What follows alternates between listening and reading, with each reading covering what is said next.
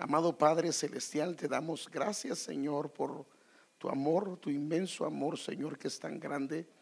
Sabemos, Señor, que es únicamente debido a ti que alcanzamos misericordia, que podemos, Señor amado, seguir adelante. Pero hoy especialmente queremos pedirte, Señor, porque nos ayudes. Necesitamos esa unción del cielo, esa unción de lo alto, Señor, esa palabra viva que solamente viene de ti. Señor, te suplicamos, Señor, que nos ayudes y esa unción quíntuple pueda fluir a través de mi vida, Señor, y la vida de tus hijos, la vida de tus hijas, la vida de tu pueblo, la vida de sus familias, de sus hogares, sea renovada, sea restaurada y haya un cambio de visión, un cambio en nuestro entendimiento, Señor, con nuestra relación contigo. En el nombre de Jesús te lo pedimos y damos las gracias, Señor. Amén. Fíjese que hoy me gustaría tratar este tema: nuestro altar personal y familiar. Y aunque esto para algunos es obvio, en la práctica no lo es. Y yo quiero enseñarle, hoy solo quiero ver la importancia del altar, pero los viernes con la ayuda del Señor quiero abordar este tema y ya vamos a entrar a la parte técnica, pero hoy me gustaría solo ver la importancia de un altar personal y familiar. Y por supuesto la palabra solo la exponemos, pero por eso yo quiero enseñarle cuánto efecto espiritual, material y eterno tiene el tener un altar. Pero claro, cuando hablamos de un altar, no estamos hablando, para empezar, de algo católico, sino estamos hablando de un término, un lugar donde nosotros tenemos una relación con él, ya sea en lo individual o como familia. Hermano, yo tengo un altar, pero y fíjese que inclusive, por ejemplo, a los judíos les dijeron: no quiero que nadie suba a mi altar si no tiene calzoncillos de lino. Esto está hablando para que no sudaran. En otras palabras, este altar no es para que tengo 2 minutos. No. Ese altar es para que tengamos un tiempo. Imagínese usted que va con su novia o su novio y le dice: fíjate que quiero hablar contigo. Mira, tenés 2 minutos a partir de ahorita. Y usted, cargado en su corazón, deseoso de decirle tantas cosas, ¿qué haría? Me voy a apurar. No, si no te puedo hablar, mejor no. Porque usted lo que quiere es que le dediquen tiempo, que no haya fatiga. Entonces, porque ya veo lo que la hermana nos estaba diciendo, que eso es lo que está pasando con los jóvenes. Los jóvenes le ponen muchos corazoncitos de amor, pero realmente la ama. Corazoncitos, el texto ahí, agarra y le pasa 100 corazoncitos y todavía le pone multiplicado por 100 y multiplicado por 1,000,000. Y la muchacha se siente, no, pero y si la actitud, ¿cómo es? No es para los jóvenes que vengo a hablar hoy, no. Eso es lo que quiero que veamos, hermano, esto. Ahora, aunque la palabra altar aparece en Génesis capítulo 8 versículo 20, y mire qué tremendo, hermano, esto es importante. Es cuando Noé hizo la primera arca. Esto no significa que su concepto no aparezca antes, aunque la palabra por alguna razón el Señor la dejó escondida. Está, por ejemplo, desde Génesis capítulo 3 versículo 21, donde el Señor dice que les hizo, creen que ese es el primer sacrificio, hablando del cordero, porque a ellos les hicieron vestiduras. Cuando pecaron, Adán y Eva les hicieron vestiduras, y se cree, y eso piensan los teólogos, que ahí hubo un sacrificio. Ahí se les enseñó al pueblo, a la familia de Adán, que la manera de mantener una comunión con Dios es a través de un altar. Y esto ya lo hemos hablado y lo explicó el apóstol. Cuando ellos estaban en el huerto y no habían pecado, ellos tenían una comunicación abierta con Dios, ¿sí o no? ¿Sí o no? Abierta. Él venía y ellos hablaban con Él. Eso es lo que dice la Escritura, y nosotros lo podemos corroborar. Pero a partir de que el hombre pecó, fue echado del huerto. Y entonces la única manera de comunicarse con Dios es a través de un altar. Sin ese altar no hay comunión. O sea, fuera del huerto se necesita altar. Dentro del huerto no había necesidad, porque Dios hablaba directamente con ellos. Entonces, a partir de ahí empieza el altar a describirlo en la Escritura de muchas maneras, en los patriarcas. Pero si quiere oír algo de esto, hablé hace mucho tiempo, pero está en las grabaciones, sobre los 4 altares de Abraham. Ahora, el número 4 tiene mucho significado en la Biblia. El 4 tiene, por ejemplo, significa puerta. O sea que el altar es una puerta para muchas cosas. El 4 también significa equilibrio. O sea que una familia con altar le da equilibrio. Y el 4 también significa tierra, le da estabilidad a una familia. Entonces, cuando ya comienza a ver uno todas estas palabras, wow. Inclusive la misma palabra altar, que es misbea, soy algo raro, ¿eh? Pero así se dice, misbea, así se dice la palabra. Está compuesta de 4 palabras, y cada palabra, está compuesta de 4 consonantes, y cada consonante corresponde a una palabra. Número 1 corresponde a bendición, o sea que en ese altar hay bendición. 2 corresponde a perdón, o sea que en ese altar hay perdón. 3 corresponde a vidas, y fíjese que no dice vida, sino vidas, significa que ahí se recibe vida. Y 4 habla de justicia. En otras palabras, cuando una familia comienza a tener un altar familiar, podemos adorar al Señor, podemos cantar al Señor, podemos hablar de una lectura. Si yo estoy peleando con mi esposa o estoy peleando con mis hijos, ¿qué tengo que hacer? Pedirle perdón. Por eso es que esto tiene que ver con perdón. No puedo hacer el altar familiar si no arreglo las cosas. O sea, eso me ayuda a que las peleas no sean de un mes sin hablarle a los hijos, de un mes sin hablarle a la esposa, de un mes, y si viven los abuelitos, de un mes de no hablarle a los abuelitos. No, sino que sabemos que tenemos que arreglarlo porque tenemos un altar. Porque nosotros sabemos que si no arreglamos eso, por eso es que tiene que ver con bendición, tiene que ver con perdón, tiene que ver con justicia, tiene que ver con... ¿Qué era la otra cosa que le dije? Perdón, justicia, bendición. A ver si se me está poniendo atención usted. ¿Ah? Bendición, perdón, justicia. ¿Ah? ¿Cómo? No. Pero pues, por ahí vas. Estás igual que Héctor, vos solo adivinando. Vidas, o sea que ahí se recibe vida. Entonces, ahora, cada quien puede tener un altar como él piense, pero yo quiero verlo a la luz de la Biblia, que es lo que dice la Biblia. Ahora, si usted lo hace, va a recibir la bendición de lo que dice la Escritura. Ahora, le hablaba de Abraham, y usted lo puede escuchar porque tenemos los 4 altares de Abraham.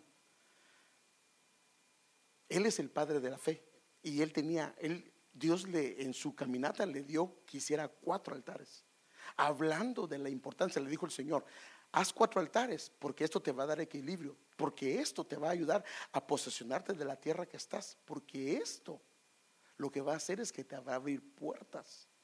Y entonces, por eso es que Abraham, el Señor le dijo: tú serás bendición. No solo le dice: te voy a bendecir, sino le está diciendo: debido a lo que has hecho, tú te conviertes en bendición. Entonces, donde quiera que estés, bendecirás a los tuyos, bendecirás a tu familia, bendecirás a tu casa, bendecirás a los de tu trabajo, debido a que tienes un altar. Entonces, el futuro material, espiritual y eterno está en relación de la actitud que podamos tener nosotros hacia este altar. Por eso, y muchas razones de mucho peso, debemos de estudiar todo lo que tenga que ver con el altar familiar o el altar personal. Aunque por supuesto esto tiene que, mire, yo lo que he aprendido, no podemos hacer un altar familiar si no tenemos un altar personal. Porque entonces, ¿qué vamos a llevar? Pero cuando tenemos un altar personal, entonces comenzamos a reunirnos con la familia y comenzamos. Ahora yo sé, hermano, que es difícil en este país, pero al menos yo quiero aconsejarle, especialmente a los que tienen niños y adolescentes, porque ya los grandes tal vez trabajan y los horarios son bien cruzados, pero puede hacerlo en las cenas, en las pláticas de comida que tiene. Pero si tienen niños pequeños, no tienen ni la menor idea de lo que va a hacer con ellos. Por ejemplo, fíjese, en casa se le puede enseñar a los niños a danzar. ¿Usted qué piensa? ¿Será difícil en casa que pongamos un CD de música y nos pensamos, imponemos nosotros con los niños a danzar? ¿Qué ellos van a decir? Yo no danzo. ¿Qué creen que van a hacer ellos? Se ponen a danzar. Sí, hermanos, ellos se sienten felices al hacerlo. Lo que pasa es que no lo hacemos. Entonces nosotros tenemos que ayudar a nuestros hijos en ese aspecto. En casa ponga y diga, vengan, hijo, vamos a danzar para el Señor. Y se emociona usted porque dice, vamos a danzar, porque ni modo el pastor ya habló. No. La idea es que miren, hermanos, ellos disfrutan cuando están danzando. Y no dice la Biblia que en la boca de los niños y de los que me maman perfeccionaste la alabanza. O sea que nosotros debemos de trabajar esa área con ellos, y eso se puede hacer en un altar familiar. Fíjese que nosotros íbamos a pasear, y en el hotel, claro, a los muchachos no mucho les gustaba, y ahorita lo va a ver por qué. Porque ellos se querían ir a meter a la alberca, y no, antes que nos vas a meter a la alberca, véngase, antes de ir a comer. Claro, ahí no me va a estar una hora orando con ellos, ¿verdad? Sino porque también sería cruel. Pero un pensamiento pequeño, y cantábamos un canto o dos cantos, calladito, porque también los vecinos, ¿verdad? Y pues hoy sí, muchachos, aquellos ya estaban con su ropa, ya casi solo decir que yo era el banderazo y vámonos a la alberca o a la comida, lo que sea. Pero es importantísimo. Y un día yo recuerdo algo que me dio mucho gusto con mis hijos. Lo hacíamos en la mañana y en la tarde, y a veces no nos daba tiempo. Entonces, ¿sabe qué hacíamos? En el carro, como teníamos un tiempo para llegar a donde íbamos, al colegio, cierren los ojos, muchachos, y ahí lo estaba contando. Y en el carro íbamos cantando. Y en un momentito metíamos el cántico del Señor. Te alabamos, Señor, te adoramos. Y comenzábamos a bendecir. Nos agarraba la tarde. Y en la noche nos juntábamos, aunque sea un ratito. Y Máximo dice, vamos a ver una movie. Ay, papá, pero ¿y por qué a reunirnos otra vez? Vamos un ratito, véngase. Pero cantábamos. Ahora ya tienen trabajos diferentes. Ahora, si ellos no tienen un altar personal, es decisión de ellos. Pero en su tiempo, usted lo puede hacer. Y usted puede hacerlo. Mire, hermano, ahí va a conocer inquietudes de sus hijos, necesidades de sus hijos. Y ahí, por ejemplo, como dijo la hermana, para no mencionar, Pedrito, ¿tienes alguna petición? Sí, hoy tengo examen. Oremos por Pedrito para que el Señor le ayude. Y cabal, el Señor le ayuda a Pedrito para sacar su examen. Entonces él se da cuenta que Dios contesta. Y entonces se comienza, ahí donde él empieza a tener una relación con su Dios. Entonces usted como padre, usted como madre, comienza a hacer lo que el Señor nos ha dicho, que guiemos a nuestros hijos. Y entonces ellos comienzan a darse cuenta que Dios está involucrado en su familia. Y entonces les quería contar esto, que un día nos tocó que ir a una actividad y no nos dio tiempo, y los fuimos a dejar a casa de mis papás. Y cuando llegamos, me dio la sorpresa que los dos se reunieron e hicieron un altar familiar. Y dije, wow. Eran pequeños, por supuesto, ¿va? Se tomaron de la mano y uno profetizó y el otro, no. Pero sí, ellos cantaron al Señor. Yo no sé si fue poquito tiempo, pero lo que le quiero decir yo es que como lo estaban viendo, ellos lo hicieron. Entonces hay un poder enorme. Ahora, hermano, pero es que yo entro a las 4 de la mañana. Bueno, entonces busca un tiempo. O si no, en ese caso mamá se queda con los niños y les enseña. Y el sábado y el domingo que está papá, entonces papá se encarga. Y no tiene ni la menor idea del efecto que esto va a tener en su familia. Entonces déjeme, porque ya me quedé donde no me quería quedar. Entonces el altar desde el inicio. Queremos ver cómo tiene una relación tan grande con la primera familia. Mire, no lo dice la palabra altar, pero es obvio que ellos llevaban sus ofrendas a un lugar donde era recibido y era quemado. Y aconteció que al transcurrir el tiempo, Caín trajo al Señor una ofrenda del fruto de la tierra. Por eso fue que el Señor les estableció un tabernáculo para que todos trajeran sus diezmos, sus primicias a la casa del Señor. Y lo mismo hizo Abel. Y también Abel por su parte trajo de los primogénitos de sus ovejas y de la grosura de los mismos. Y el Señor miró con agrado a Abel y a su ofrenda. O sea que ahí es donde los hijos comienzan a volverse agradables a Él por la ofrenda que llevan al Señor. Ahora, aquí en esta ocasión determinó algo, que como uno de ellos no trajo su ofrenda indicada o como Dios le quería, la tierra dejó de darle sus frutos e inclusive fue sacado de la presencia del Señor. Ahora mire qué tremendo, la actitud hacia el altar lo descalificó de la tierra de que Dios le había dado y lo dejó fuera. Usted lo sabe, porque esto no tengo que repetirlo, sabe la historia de Caín. Ahora, ¿en torno a qué se dio todo esto? En torno a un altar. Sí trajo una ofrenda, pero qué importantísimo es que en el caso de los hijos que venían, la tierra les daba el fruto o sea, ¿dónde empezaba todo esto? Empezaba en el altar.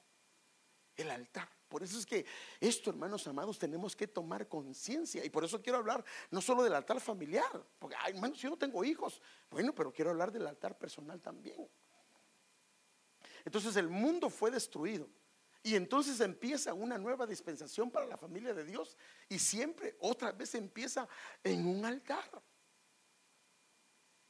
El mundo fue destruido porque dejaron de tener altar. Y entonces lo primero que hace Noé cuando sale del arca, lo primero que hace es edificar un altar. Y usted lo sabe porque la historia está. Y edificó Noé un altar al Señor y tomó de todo animal limpio y de toda ave limpia y ofreció holocaustos en el altar. Ahora esta palabra edificar, si edificó, significa construir. Significa poner cimientos. O sea que cuando se edifica un altar, lo que comienza a poner son los cimientos de la familia. La familia comienza a agarrar cimientos y comienza a, esta palabra también significa a reedificar, reparar, restablecer. O sea que en este lugar se restablece la relación, en este lugar se restablece la imagen que se ha perdido del hogar. En este lugar es donde los hijos toman, eso lo vamos a ver en otro, identidad de quiénes son ellos y quién es Dios para ellos. Y mire, y la hermana Sandrita decía esto, y en ese lugar el Señor percibió un aroma agradable. O sea que lo que se hacía en el altar, ¿se dio cuenta él o no se dio cuenta? No solo se dio cuenta, no solo lo oyó, sino entró a lo más profundo de él y lo percibió agradable. Y fíjese, y debido a ese altar, entonces él dice nunca, o sea, entonces la tierra, o sea, la tierra donde estamos, donde trabajamos, donde nos movemos, porque se recuerda que le hablé de 3 tierras. Está la tierra Adama, que es la tierra que Dios me ha dado. Está la tierra Sade, que es el campo, y está la tierra Eretz, que es toda la tierra. Entonces nunca más volverá a maldecir la tierra por causa del hombre. O sea que la tierra en ese lugar, si hay algún tipo de maldición, ahí es cancelada. nunca más volverá a destruir a todo ser viviente. O sea que ahí los seres reciben no la destrucción, sino la vida del Señor. Ahora, note esto, hermano. Fue echado Adán del huerto. Dios le permite, le habilita con un altar para que tenga relación. Se destruyó toda la humanidad y ahora viene Noé. Alguien le dijo a Noé que tenía que hacer esto, y lo primero que hace al salir del arca es edificar un altar. Entonces el apóstol Pablo hace un llamado a acercarnos a Dios, y otra vez lo hace en relación a un altar, porque los términos que usa, la manera como él hace el llamado, lo está haciendo en base a un templo, en base a un lugar donde debemos de presentarnos. Porque el altar era, y esto es importantísimo, el altar era la primera parte a la que ellos accedían cuando entraban a la casa del Señor. O sea que era el lugar donde ellos traían sus ofrendas, el lugar donde ellos eran perdonados, el lugar donde ellos eran santificados, el lugar donde ellos recibían el agrado de Dios.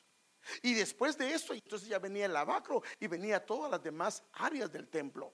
Entonces mire cómo lo presenta el apóstol Pablo en Romanos 12:1-2. Por consiguiente, hermanos, os ruego por las misericordias de Dios que presentéis vuestros cuerpos como sacrificio vivo y santo. Entonces, ahora lo está hablando, porque lo que presentaban era un cordero que estaba vivo y debería ser apartado.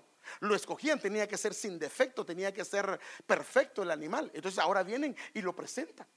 Y entonces ahora dice el Señor, ahora ustedes preséntense. Ahora el cordero, perdón, la manera de presentarse es que debe de ser aceptable a Dios, porque por eso fue que lo rechazaron a Caín, porque no fue aceptable. Que es vuestro culto racional. Ahora esta palabra es un poco, no la usamos mucho, pero yo quiero usar algunas versiones para que vea qué dicen otras versiones. En la BJL dice: tal será su culto espiritual. O sea que esta es el culto espiritual que presentamos a Dios. O sea que como familia, como individuos, podemos presentar un culto espiritual a Dios, el equivalente al altar. Mire, esta otra versión dice, la Reina Valera contemporánea: así es como se debe de adorar a Dios. O sea que esta parte es el inicio de la adoración al Señor. Esta otra dice, en la NTV: esa es la verdadera forma de adorarlo, presentándose teniendo un tipo de altar. Ahora mire cómo lo dice esta versión judía: esto le complacerá porque es la lógica de la alabanza del templo,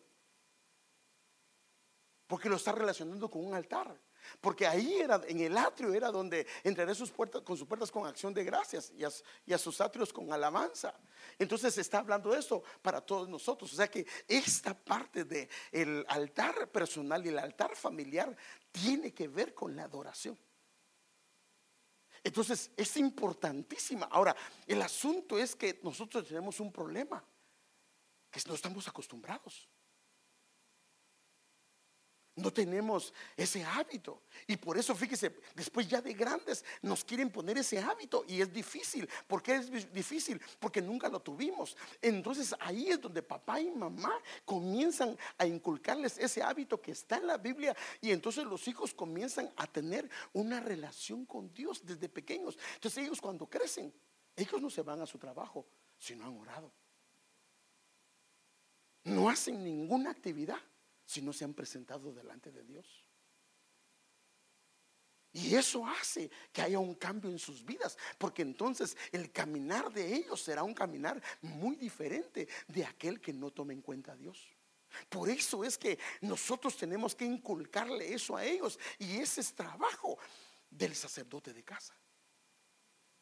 Pero si el sacerdote de casa no lo hace, que se levante la mujer por el bien de los hijos.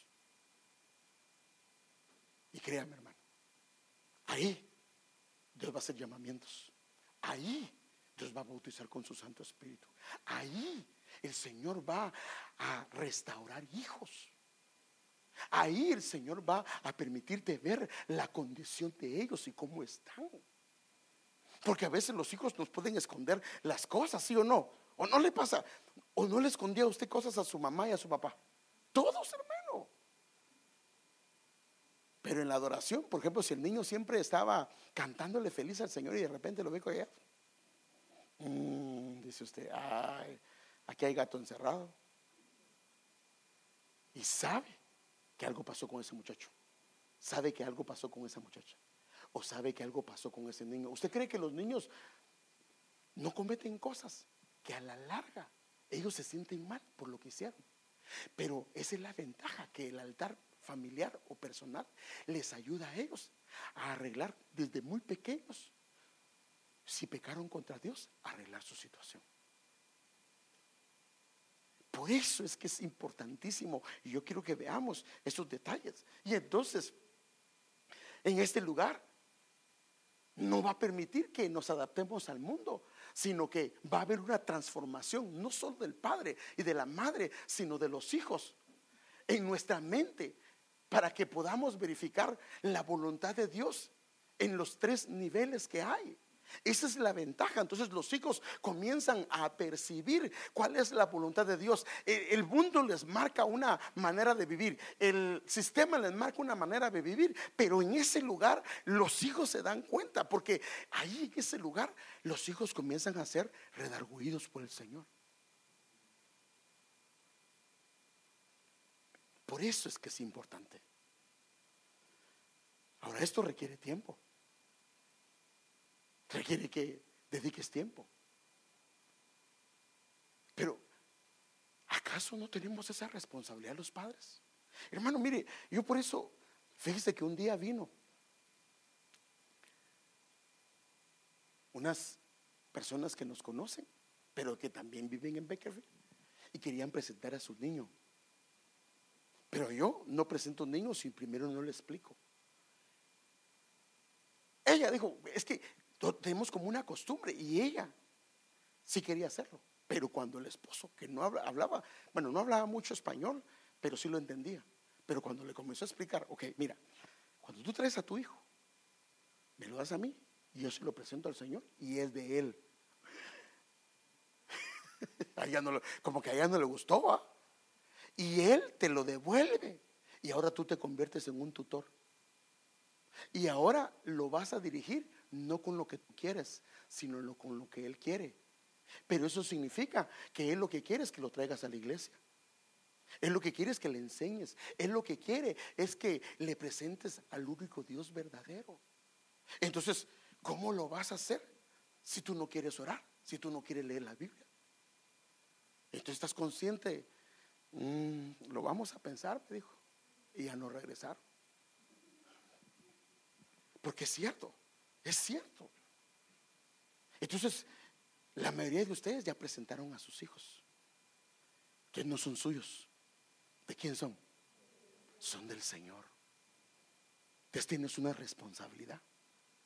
Imagínese usted que viene el Señor, el rey, hablando en lo natural, el rey de España, y a usted la contratan, o a usted lo contratan como el tutor de sus hijos. Y usted le dice, yo no le voy a enseñar nada del reino, ¿sí? ¿Por qué? Yo le voy a enseñar de Guatemala, que aprenda a comer frijoles. Y de repente viene el rey y va a ver a su hijo, y su hijo ni siquiera sabe quién es el rey, y su hijo no tiene ninguna indicación de que es la familia real. ¿Qué harían con usted? ¿Qué harían conmigo? Delete.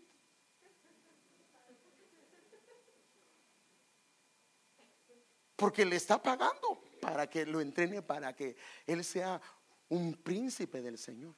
Entonces usted y yo tenemos hijos que son hijos de él, y para que sean príncipes, para prepararlos para ser príncipes del Señor. Ahora, ¿lo está preparando? Está preparando a las hijas como princesas. Porque una cosa es que yo le diga a él príncipe, princesa, eso es una cosa, pero lo estoy preparando. Sí sabe que los príncipes no se sientan como nos sentamos, nos sentamos así, la barrigota por ahí. No, hermano, no es serio. No ponemos un anillo aquí que la gente nos vea. No, usted no ve a esa gente así. Esa gente tiene porte. Hermano, es que de verdad, sí lo ha visto, ¿verdad? O sea, no, si tiene porte, Esta gente hasta, mire hermano, si el tipo camina así, le enseñan a que no camine así. No, hermano, de verdad. Le ponen algo ahí abajo para que se empareje, o le meten un martillazo para que llegue a que se ajuste la pierna. No, de verdad. Porque toda la gente los está observando. Entonces ellos, su caminar, su manera de sentarse, hasta para hablar. Y entonces es donde viene, así no habla una dama. De la dama comienza a tener una manera diferente, va. No, habla a mí, ¿qué me va a decir? No, una dama, porque está preparando a los príncipes, porque sus hijos y sus hijas son príncipes. Ese llamado tienen, hermano. ¿Acaso no dice el Señor eso? Que nos ha llamado para hacer, ¿qué dice? Reyes y sacerdotes. Entonces, ¿qué son los hijos? Príncipes y princesas. Pero usted tiene mucha labor. Padre, perdóname, Señor, ya me quedé más de la cuenta. Entonces, al final de todos los tiempos, la manera que nos medirá es también en relación a un altar. Mire que dice este pasaje en Apocalipsis 11:1: me fue dada una caña de medir. Esto es hasta el final de los tiempos, semejante a una vara, y alguien dijo: levántate y mide el templo de Dios, pero también mide el altar. ¿Y qué es lo que hacen en el altar? Y también mide a los que adoran en él. Es una de las razones del altar, que es para adorarlo a él. Esto es importantísimo, hermano. Y créame, hermano, que si usted comienza a invertir tal, porque ese tiempo no es perdido, usted comienza a invertir ese tiempo con sus hijos, con sus hijas. Esos niños, hermano, cuando crezcan, van a ser hijos que aman al Señor. El temor de Dios estará en sus corazones, porque papá y mamá se los inculcó. ¿Qué efectos espirituales tiene un altar? Ahorita solo le voy a hablar, no le voy a hablar en sí de la parte técnica, porque quiero solo ver la importancia del altar. ¿Qué efectos espirituales tiene un altar? Mire, entonces Dios dijo a Jacob: levántate. Esta palabra levántate es lo que quiere decir es ponte de pie, erguirse. Sube a Betel. ¿Qué significa Betel? ¿Se recuerda qué significa Betel? Casa de Dios. Sube a la casa de Dios y habita ahí, y haz ahí un altar a Dios que se te apareció cuando huías de tu hermano Esaú. O sea, le dice que haga un altar. Ahora mire qué es lo que le dice con ese altar. Entonces Jacob dijo a los de su casa y a todos los que estaban con él, como iba a subir a la casa de Dios y a ese altar, número 1, quiten los dioses extranjeros que hay entre vosotros. O sea que la idolatría, cuando hay un altar, si hay alguna idolatría, comienza a desaparecer. 2, comienza a haber una purificación, comienza a haber una santificación de los hijos y de la casa. Porque cuando usted comienza a hacer un altar en su casa, ese lugar se vuelve un lugar santo. ¿Y usted cree que el enemigo se puede meter para hacer estragos? No. Y 3, y ahí van a ser cambiadas las vestiduras, no solo del padre, sino de los hijos y de la madre. Ahí hay cambios de vestiduras para nuestros hijos. Por eso la importancia del altar. Y levantémonos y subamos a Betel, y ahí haré un altar a Dios, quien me respondió. En ese lugar Dios responde en los tiempos de angustia. En ese lugar Dios nos va a acompañar por los caminos que andemos, porque nos va a marcar con su presencia, nos va a marcar con su sello, nos va a marcar con su gloria. Y ahí el Señor va a responder. Porque mire qué hermoso es cuando un hijo tiene una petición, los demás oran y Dios responde. ¿Qué cree que comienza a ver el hijo cuando ve que en la casa hay oración y se responde? ¿Qué cree que comienza a ver? En que él comienza a crecer fe. ¿Sí o no? Se da cuenta que él responde.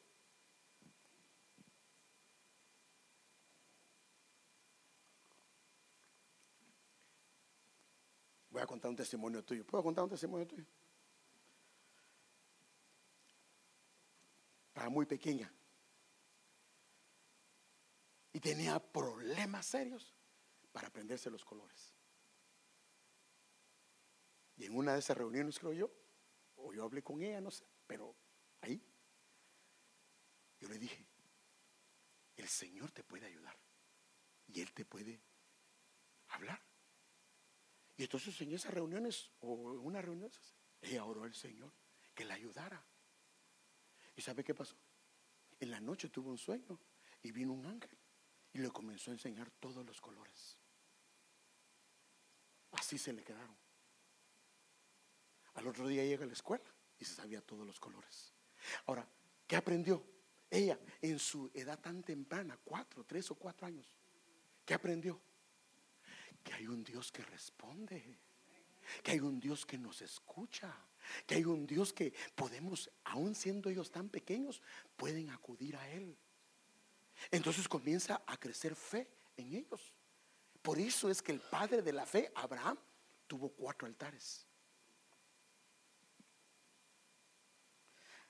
La importancia y relevancia del altar familiar. Déjenme enseñarle algo. Y esto, ahorita, y esto no tiene nada que ver con el altar. Déjenme verlo. Se levantó de la cena y se quitó su manto y tomando una toalla se ciñó. Luego echó agua en una vasija. Fíjese que esa palabra vasija, si usted la busca en el diccionario Strong, aparece 17 veces en el Nuevo Testamento. ¿Y qué estamos hablando? 17 libros del Antiguo Testamento, 17 libros del Nuevo Testamento, donde a esos libros se les quitó ¿qué? La rebeldía. La rebeldía es trabajada en ese lugar. Y comenzó a lavar los pies de los discípulos. La palabra discípulo, cuando usted vea la palabra discípulo, es aprendiz, al alumno, al hermano, al discípulo. Y los hijos son discípulos del padre, discípulos de la madre. ¿Sí o no, hermano? ¿De dónde van a aprender? De ahí aprenden. Porque el ejemplo más cercano de Dios para los hijos es papá y mamá. Por eso es que cuando nosotros distorsionamos quiénes somos, a ellos les distorsionamos la imagen de quién es Dios. Por eso es que es importante que papá y mamá tengamos un altar personal, para que la imagen que presentemos a ellos sea la imagen de un hombre correcto, de una mujer correcta, de un hombre santo, de una mujer santa, de una persona que es justa con sus hijos, de un hombre que reconoce sus errores, de una mujer que reconoce sus errores y también le dice a sus hijos: perdóname, mi hijo, sí me equivoqué. Pero como nos enseñaron allá, ¿va? Usted es el tata y usted no tiene que pedirle perdón a sus hijos. El peor error que nos enseñaron. Entonces los hijos dicen: ¿por qué no me pide perdón? ¿Por qué no le pide perdón a su hermano? Pues ellos nunca han oído que nosotros pidamos perdón.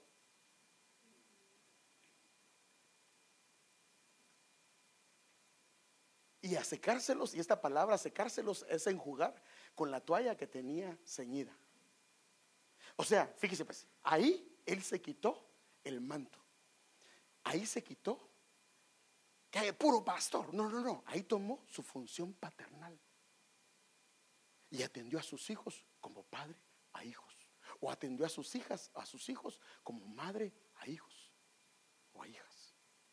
Ahora quiero enseñarle algo con respecto a esto, porque esto es lo que me interesa.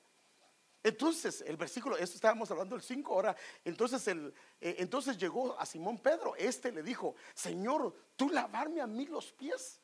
El Señor le respondió y le dijo: ahora tú no comprendes lo que yo hago. Ahora, cuando usted comienza a tener reuniones con sus hijos, ¿usted cree que lo entienden? No lo entienden. Y el Señor se lo dijo a Pedro: ahora no comprendes lo que yo estoy haciendo, pero lo entenderás después. Y hace poco, mire qué tremendo, hace poco se acercó mi hija con mi esposa y conmigo y me agradeció a los dos por haber tenido esos tiempos. Pero en su tiempo no mucho le gustaba, porque ella quería ir a hacer otras cosas. Pero ahora lo agradeció. Entonces en su tiempo lo va a entender. Ahora, ¿dónde se dio eso? Desde niños. Y sigue diciendo. Pedro le contestó: jamás me lavarás los pies. Jesús le respondió: si no te lavo. O sea, la idea de lavar los pies de los hijos es para que tengan parte ¿Ve la importancia, hermano? Para que tengan parte con Él. Y Simón Pedro, ya cuando entendió esto, porque tampoco era lelo, dijo: Señor, entonces no solo los pies. Y hasta se mandó y dijo también las manos y la cabeza. En otras palabras, en ese lugar ahorita va a ver que se lavan la cabeza, que es importantísima. Se lavan las manos y se lavan los pies. Él, porque era grande, ya solo le lavaban los pies, pero a los pequeños se le lava todo. ¿O no hacen eso los padres con los pequeños? Claro, no va a agarrar yo no voy a agarrar a Héctor y venga, si lo va a bañar, papadito. No. Imagínense, y su bigote se lo agarro aquí con jabón. No, ese ya no está para eso. Ni se dejaría tampoco. Me reprende. Pero con los niños sí lo hace. Hermana, ¿sí o no lo hace con los niños? Y usted viene y los pasea por todos lados, porque sabe que es necesario. Entonces, en el caso de Pedro, era un adulto y no necesitaba que lo bañaran completamente, porque en este caso era algo personal. Pero en el caso de los niños, la mayoría de ellos necesitan que se lave. O sea, que en el altar comienzan a ver esas tres dimensiones: la cabeza, las manos y los pies. Y fíjese qué tremendo, hermanos. ¿Por qué los pies?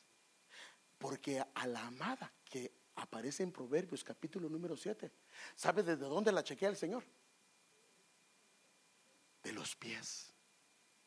No la chequea desde arriba para abajo, sino a la amada, donde el Señor empieza. Bueno, se lo voy a leer yo. Cantares 7:1. Ahí empieza: cuán hermosos son tus pies en las sandalias, oh hija de príncipe. Las curvas entonces comienza a todo su cuerpo, pero donde se enfoca el Señor para ver a su amada es en los pies. Por eso es que necesitan lavarse los pies.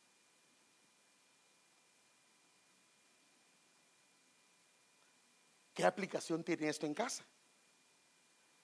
Pues déjenme enseñarle este versículo, pero se lo voy a desglosar porque quiero enseñarle algo. Esta es otra mujer que también se acercó a lavar los pies, y poniéndose detrás de él a sus pies, llorando, comenzó a regar sus pies con lágrimas y los secaba con los cabellos de su cabeza, besaba sus pies y los ungía con perfume. Entonces aquí nos da un detalle que quiero desglosarlo. Entonces, poniéndose detrás de él a sus pies. O sea que lo que hace un altar familiar es que te pones detrás de la caminata de ellos y comienzas a revisarlos.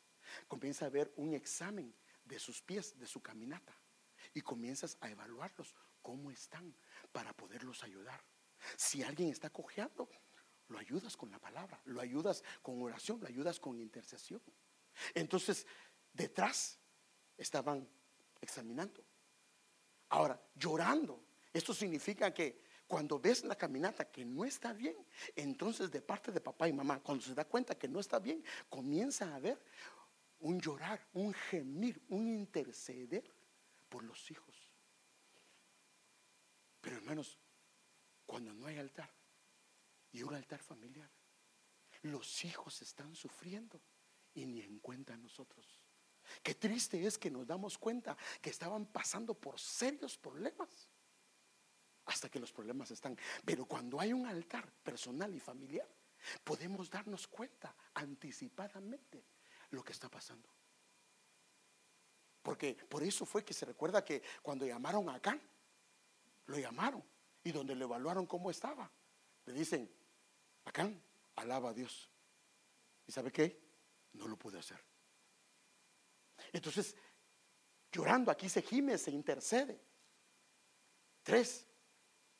Comenzó a regar sus pies con lágrimas. Entonces aquí comienza papá y mamá, porque la idea de regar los pies con lágrimas es que ellos usaban sandalias. Entonces se llenaban del polvo que habían adquirido en la caminata en todo el día.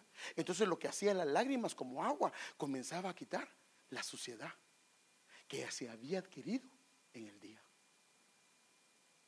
¿Sí lo puede ver, hermano? Entonces comienza a quitar la suciedad. Si los pies estaban ásperos, la aspereza. de su caminata. Entonces papá y mamá comienzan a darse cuenta que necesitan quitar eso. 4. Y lo secaba con los cabellos de su cabeza. La mujer, los cabellos de su cabeza. ¿Qué hemos oído que representan los cabellos? Hermanos, el pelo, sí, pues sí, es el cabello de su cabeza. Pero ¿qué significa el pelo? ¿Ah? Los pensamientos. Entonces viene mamá y papá y comienza a secar su caminata con los pensamientos que él le da a él o a ella. O sea que es consejería, es ministración que viene de papá y mamá en estos lugares para limpiar la caminata de sus hijos. Si están pasando por algo, a través de los pensamientos de la administración, los hijos comienzan a ser restaurados y sanados. 5. Besaba sus pies.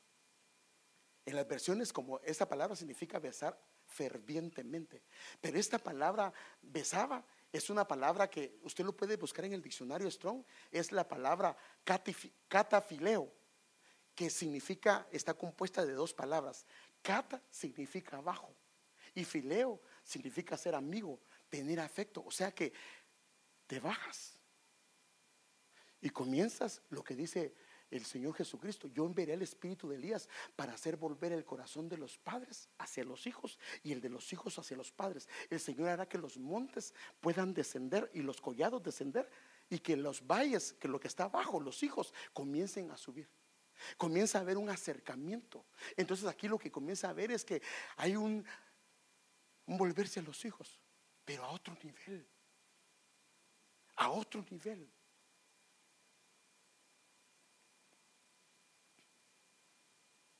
Y termino con este pasaje. Y los ungía con el perfume.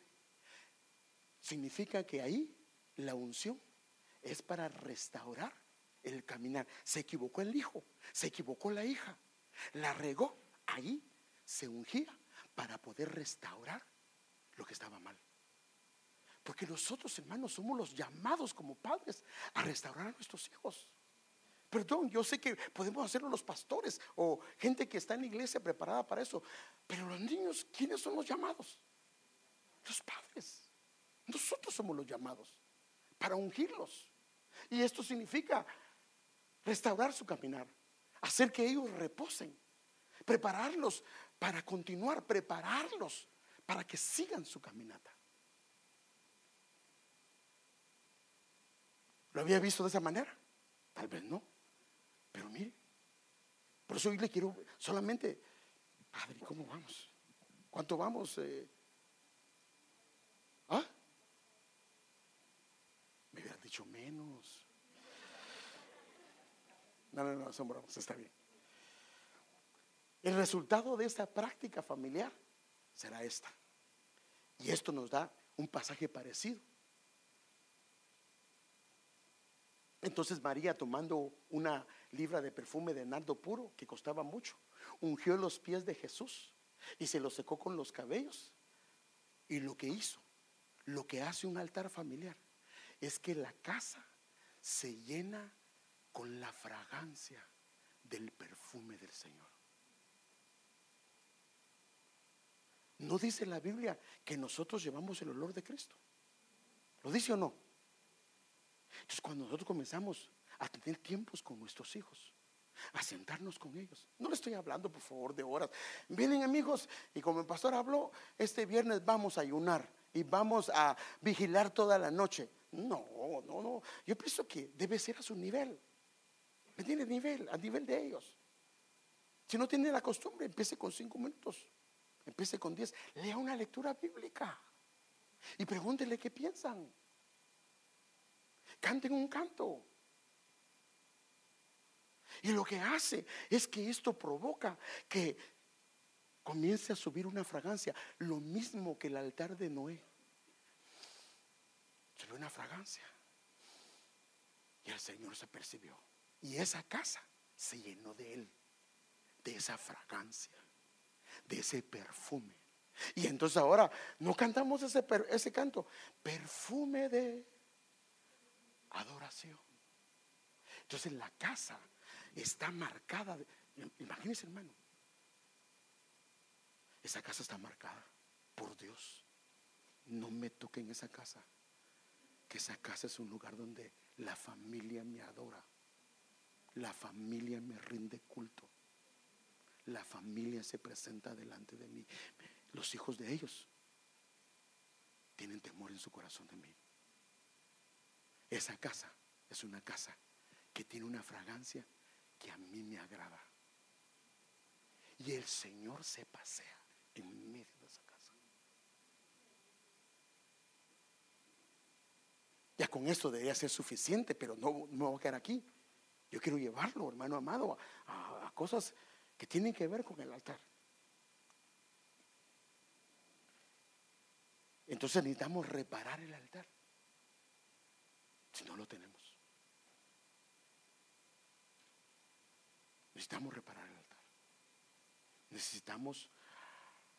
Ay, hermano, ¿por qué me dice a mí si yo soy joven? Si eres joven y comienzas a hacer tu altar familiar o tu altar personal, cuando te cases, tu esposa te va a amar, te va a respetar, te va a admirar, porque eres un hombre santo, un hombre que lleva a su familia a agradar al Señor.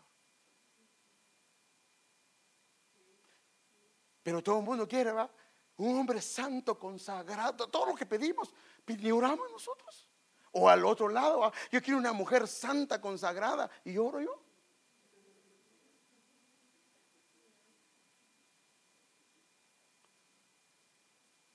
Ah, hermano, pero es que en mi casa mis papás no hacen. Pero si tú eres joven, tú puedes empezar en tu casa, en tu cuarto, en tu habitación. Comienza a orar, hermano. Comienza a orar por tu esposa. Comienza a orar por tu esposo. Porque los ojos nos engañan. ¿Sí sabe usted eso? Los ojos lo engañan. Miren, yo no quiero asustar a los jóvenes. No. Porque tampoco no se trata de que los desanime. Porque yo quiero casar a los muchachos, pero también que sea la voluntad de Dios.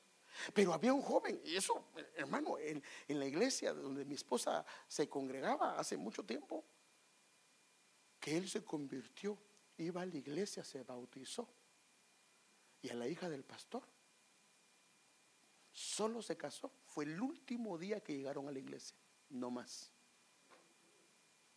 Todo fue pura fachada. Pero sabía que si no así, el pastor no iba a permitir que se casara con ella. Entonces por eso es que necesitamos orar. No solo es de que sea bonito y bonita, sino también que ame al Señor. Porque ella o él van a criar a los hijos. ¿Y qué hijos van a criar? Entonces si empiezas de joven, de señorita, a buscar al Señor, Dios te va a dar el hombre y la mujer la mejor. La mejor. Ya no puedo seguir. Entonces aquí quiero terminar. Entonces Elías dijo a todo el pueblo: acercaos a mí. Y todo el pueblo se acercó y reparó el altar del Señor que había sido derribado. Y este altar, y esto es importante, que este altar lo hicieron de 12 piedras. El altar de 12 piedras significa que ahí el gobierno de Dios está. El 12 es gobierno. El gobierno divino comienza a operar en un altar familiar. Y entonces la esposa se ubica en su lugar, el esposo se ubica en su lugar, los hijos se ubican en su lugar. Porque cuando hay un orden de Dios, esta es otra cosa, hermanos. Entonces, ¿dónde empieza? Bueno, yo voy a poner a mis hijos a orar y a ver si quieren. No. Empieza tu padre, empieza tu madre. Apartar tiempo para el Señor y pídele al Señor cómo hacerlo. Si las hermanas no estuvieron, yo sé que algunas hermanas no estuvieron el domingo, yo le pido de favor que escuche el mensaje del domingo. Hablé sobre el hombre de Dios, pero la responsabilidad que las mujeres tienen de clamar por su esposo. Están muy serios ustedes hoy, pero que Dios me ayude. Pero esto es lo que yo le voy a compartir, porque esto es lo que el Señor me ha puesto. Y yo quiero decirle que Dios quiere hacer cambios en nuestras familias, pero Él, no nosotros. Mira, cuando comienzas a hacer tus reuniones con tus hijos pequeños, vas a batallar menos con ellos. Porque con un hijo que se encuentra con el Señor, ya no tienes que batallar tanto. Lo difícil es batallar con hijos que no tienen ningún encuentro con el Señor. Eso es difícil. Ya me está marcando el tiempo la señora, ¿no? ¿Qué le parece si nos ponemos de pie? Padre, así es que mi reloj ahora.